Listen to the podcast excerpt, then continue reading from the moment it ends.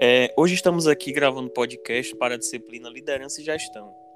Eu me chamo João Vitor Lira, sou da equipe 6 e hoje estarei entrevistando o empreendedor João Vitor Santana, dono da lavanderia hospitalar Natuzzi. Fala, João Vitor, pode se apresentar para os nossos ouvintes e falar um pouco da sua história? Boa tarde, João Vitor Lira, tudo bem?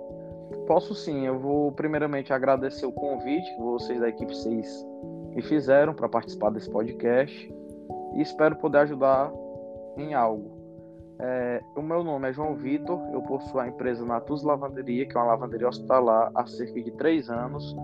E esse sonho começou com a ligação direta do dono do Hospital São Carlos, que entrou em contato direto comigo, é, me pedindo para trazer a lavanderia para cá, né, criar uma lavanderia aqui para o estado do Ceará, porque aqui só possuímos duas. Eu vi que era uma grande oportunidade de negócio, né? E eu vim com esse intuito de resolver o problema, principalmente de hospitais particulares. Certo. É, João Vitor, eu tenho aqui algumas perguntas, é, principalmente sobre liderança, e eu gostaria das suas respostas para você conseguir passar a sua visão como líder para nós e para os nossos ouvintes. Tudo ok com você? Sem nenhum problema, João Vitor. Vamos lá. Ok, vamos começar. É, João Vitor, que características você acredita que um líder inspirador deve ter? Bom, para ser um líder inspirador, eu acredito que você tem que ter três coisas. A primeira é você ter o conhecimento do seu negócio, porque assim você passa uma maior confiança para o seu colaborador. A segunda é que você tem uma disponibilidade para a sua equipe. Você tem que estar todo o tempo disponível para a sua equipe.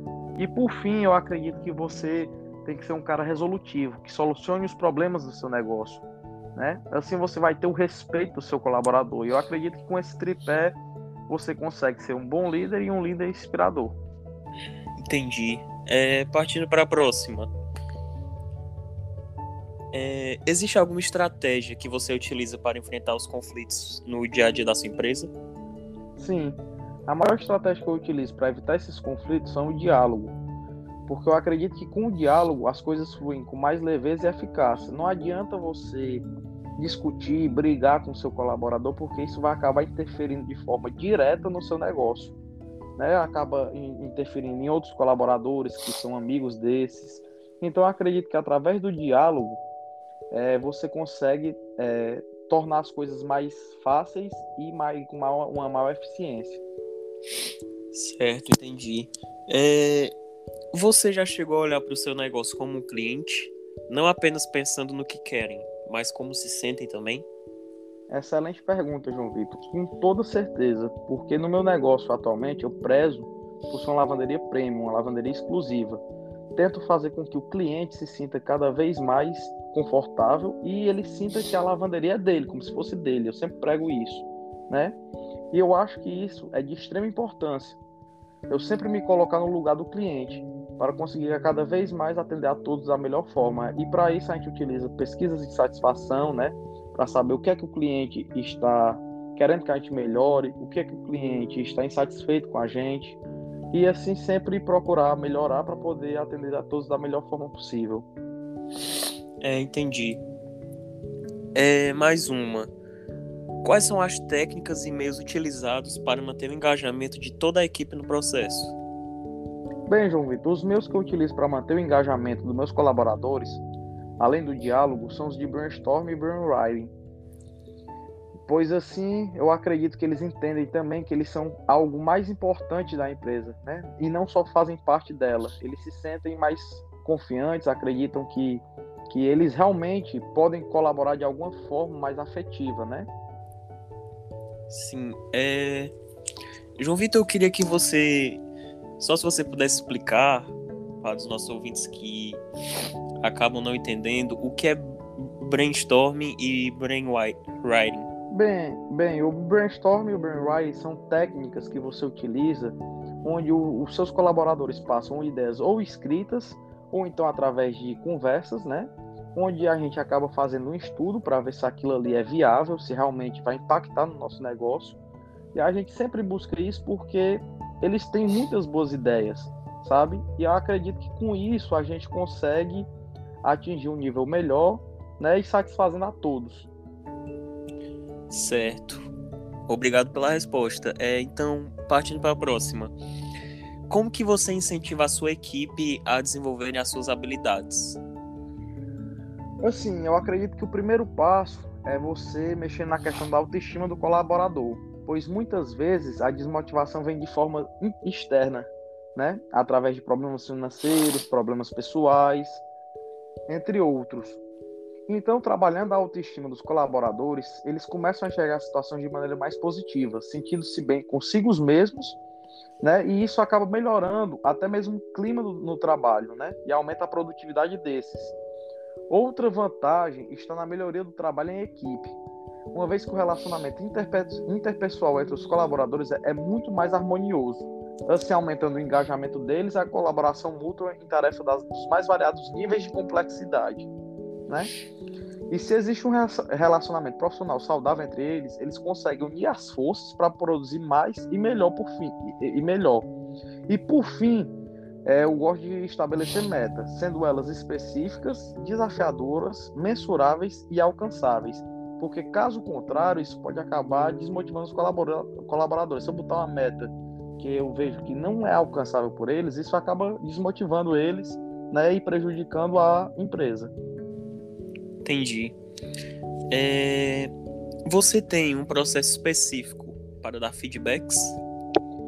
Não, porque a, gente ainda é uma empresa muito nova, né? A gente só possui três anos no mercado, mas isso é uma coisa que eu penso em um futuro bem próximo, porque é de extrema importância numa colaboração, eu acredito, né? Você ter esse esquema de, de feedbacks, onde você possa passar para o seu colaborador o que ele está fazendo certo, o que ele está fazendo errado, como ele pode melhorar sabe? Eu acho que é de extrema importância. Isso no futuro bem próximo, eu já estou buscando formas para poder a gente conseguir adaptar isso no nosso negócio, né? Para a gente poder começar o mais rápido possível. Sim, entendi. É, João Vitor, quais são os seus pontos cegos em que você pensa, ah, eu não sou muito bom nisso? E se você tiver algum, você tem algum plano de ação para melhorar? Pronto, o ponto cego que eu vejo assim em mim, que é mais complicado, é a questão da parte organizacional, né? E eu vi que para resolver esse problema, é, através da criação de planilhas, a gente consegue obter um resultado mais efetivo e mais eficaz ao mesmo tempo, né? E outra, também eu vejo que isso a gente pode fazer através de comparativos, né, de resultados, entendeu? Eu acredito que assim eu consiga melhorar esse quesito. Entendi. Então, partindo para a próxima. É, como que você acha que essa nova geração chegará ao mercado? Você acha que eles sofrerão algum impacto no modelo de trabalho tradicional? E quais são os pontos principais que você acha que manterão esses novos profissionais motivados? É, João Vitor, eu acredito que essa nova geração, até mesmo por eu ser dela, né, que eu sou um, ainda um empreendedor muito jovem, eu acredito que ela não sofrerá tanto no mercado atual porque ele, hoje você para obter informações está muito mais fácil, né? Porque a gente pode utilizar a tecnologia, a, é, a globalização e as fontes de recursos, entendeu? Então acredito que o impacto seria mínimo.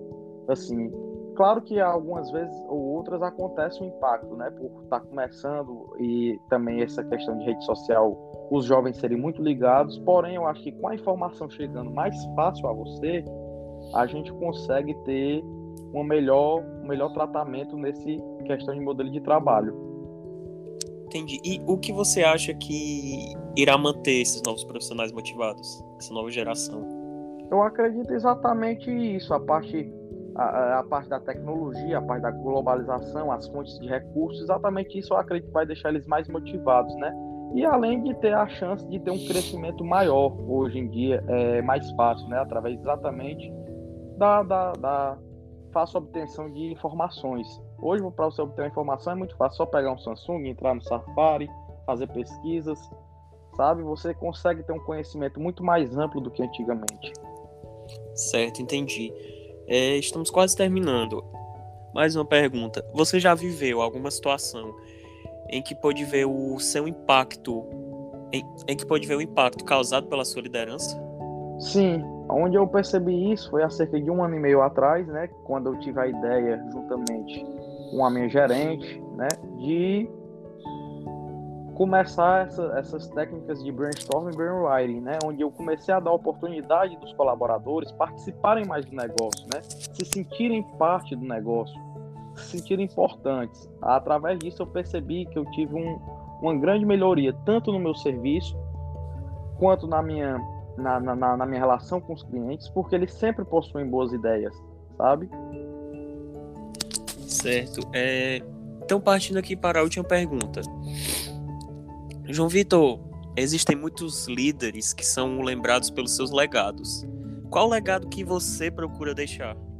Pronto, o legado que eu procuro deixar é exatamente esse que eu falei no início, né? O tripé. Eu acredito que é essencial para qualquer líder conseguir ser um bom líder e além disso ser inspirador, né? Que é você ter o conhecimento do seu negócio, que assim você vai passar uma maior firmeza para o seu colaborador, o, ele, vai, ele vai enxergar que você realmente sabe o que está fazendo, entendeu? Acaba, motivando eles também.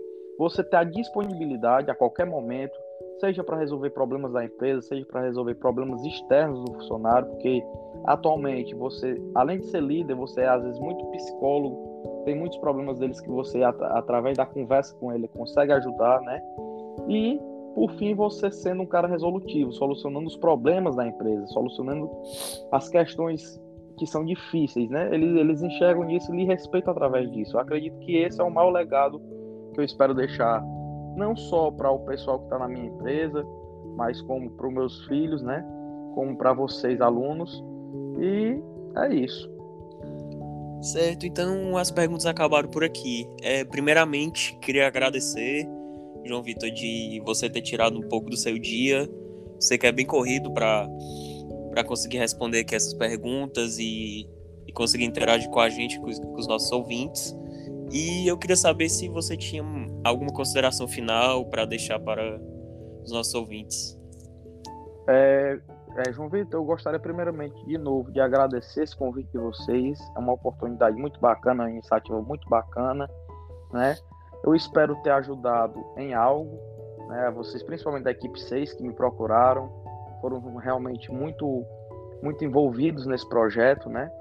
E a consideração final é essa, que para você ser um bom líder, você realmente tem que ter esse foco, a determinação de sempre fazer mais pela sua equipe, pelo seu negócio, entendeu? E, e é isso, no mais. Certo. Mais uma vez, muito obrigado, João Vitor, e tenho certeza que muitas pessoas ficaram impactadas com as suas respostas e com a sua visão de liderança. Obrigado, obrigado. a você.